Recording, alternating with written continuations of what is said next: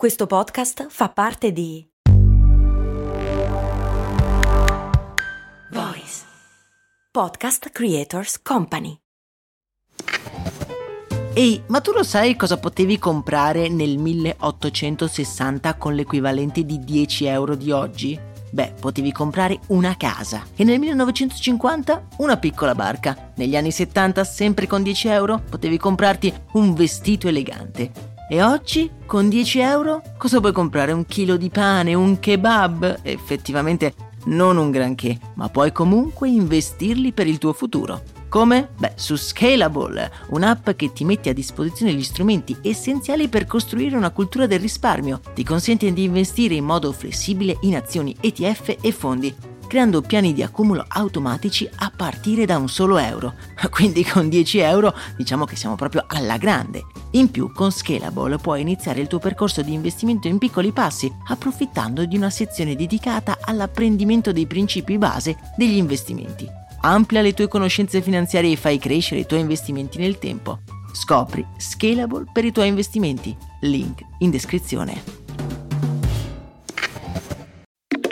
Max Corona, che sono sempre io, presenta Brandy. Brandy. Ogni settimana, dal lunedì al venerdì, un distillato di fatti curiosi dal magico mondo del marketing e del business in generale. Brandy. Servire freddo. Brrr.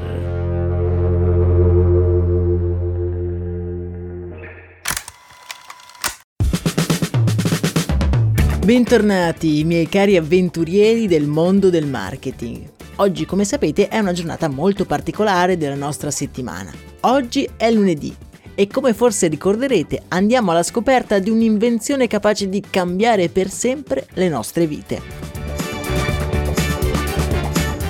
Forse oggi con l'avvento del 3G, 4G, 5G è una nostra preoccupazione minore, ma fino a pochi anni fa vi ricordate da cosa era governata la nostra esistenza? Se gli uomini delle caverne vivevano alla ricerca di cibo, quelli dei primi anni 2000 vivono alla costante ricerca di una rete drogati di dati in astinenza da wifi. La nostra vita era scandita da un pendolo che oscillava tra una connessione e l'altra. Appena arrivavi in hotel, a casa di un amico o in un ufficio pubblico, la prima cosa che chiedevi non era come stai? La prima domanda standard era ma c'è il wifi? Obiettivamente ne eravamo ossessionati. Oggi le cose sono leggermente migliorate, ma non c'è dubbio che il wifi abbia modellato in modo incontrovertibile le nostre vite. E allora in questo episodio insieme a voi andremo alla scoperta della storia di una diva di Hollywood perseguitata da molti, capace di lasciare un segno indelebile nella storia della della tecnologia mettendo uno dei primi tasselli per una rivoluzione che purtroppo lei non vedrà mai.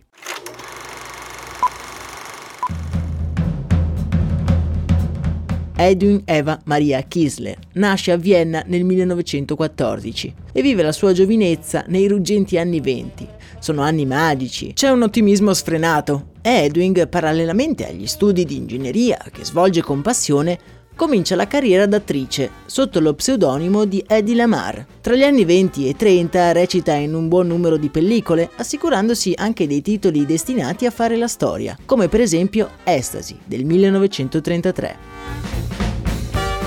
Purtroppo la spensieratezza della nostra protagonista è turbata da un'ombra che sta velocemente avvolgendo tutta l'Europa. Hitler, con il suo folle disegno di potere, minaccia la sicurezza di molti e così anche la nostra Edi lascia la sua amata Austria per trasferirsi quanto più lontano possibile da quel luogo ormai diventato molto pericoloso. In quanto promettente attrice, c'è solo un luogo che sembra adatto alle sue ambizioni e quel luogo, ovviamente, è Hollywood. I was tempted. Eddie è dotata di una bellezza sfolgorante e non tarda a ottenere successo nell'industria cinematografica americana, avida di volti riconoscibili. Arriva così a recitare in film di rilievo, accanto a grandi del suo tempo, come Clark Gable e Charles Boyer. Sebbene Eddie Lamar sia considerata da tutti un'ottima attrice e una diva che ha lasciato indiscutibilmente un segno indelebile nella Hollywood degli anni 30 e 40, è su di un altro campo, quello della scienza, che Eddie ci lascia la sua più preziosa eredità. Ma andiamo con ordine.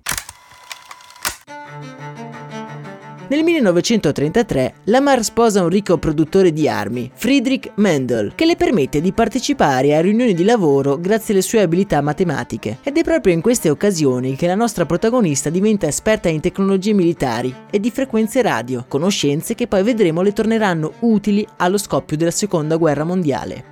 Nel 1940, infatti, la comunità austriaca di Los Angeles decide di mobilitarsi contro il nazismo. Eddie Lamar, date le sue origini, si sente personalmente coinvolta in questa iniziativa.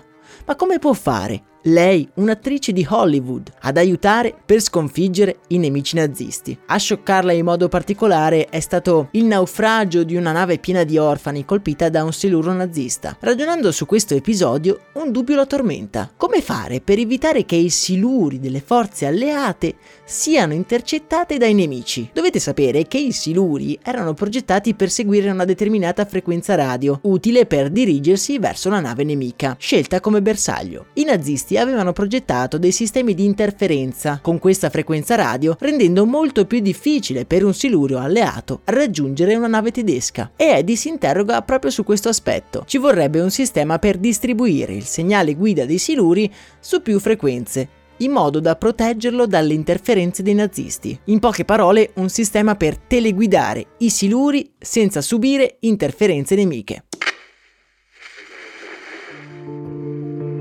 Lamar si mette all'opera insieme al compositore George Antel e il 10 giugno 1941 i due presentano il brevetto per il Secret Communication System, un sistema che grazie all'utilizzo di diverse frequenze radio emesse nello stesso momento permette la propagazione del messaggio senza la possibilità di subire interferenze. Nel canale Telegram vi metto l'immagine di come funziona il brevetto dei due, brevetto che però gli verrà concesso solo l'anno successivo, ma l'installazione di tale sistema a bordo dei sommergibili fu ritenuta dall'esercito esercito impraticabile e l'invenzione cadde così nel vuoto, o almeno così sembra in un primo momento.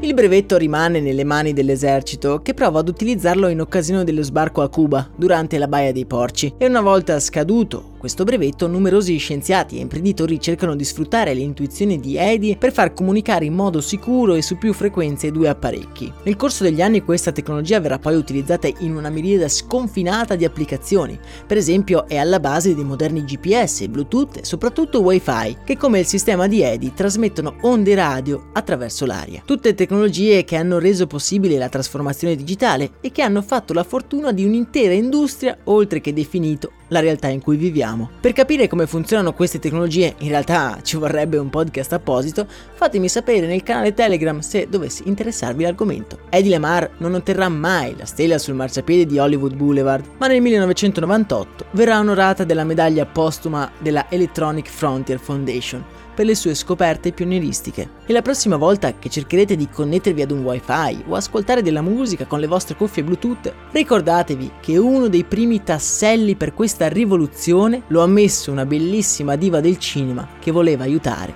il suo paese. Vi ricordo che se non volete perdervi gli episodi giornalieri di Brandy potete iscrivervi al canale Spotify, Amazon Music oppure Apple Podcast e attivare ovviamente le notifiche. A me non resta che abbracciarvi e augurarvi una serena giornata piena di intuizioni. Un saluto da Max Corona. A domani.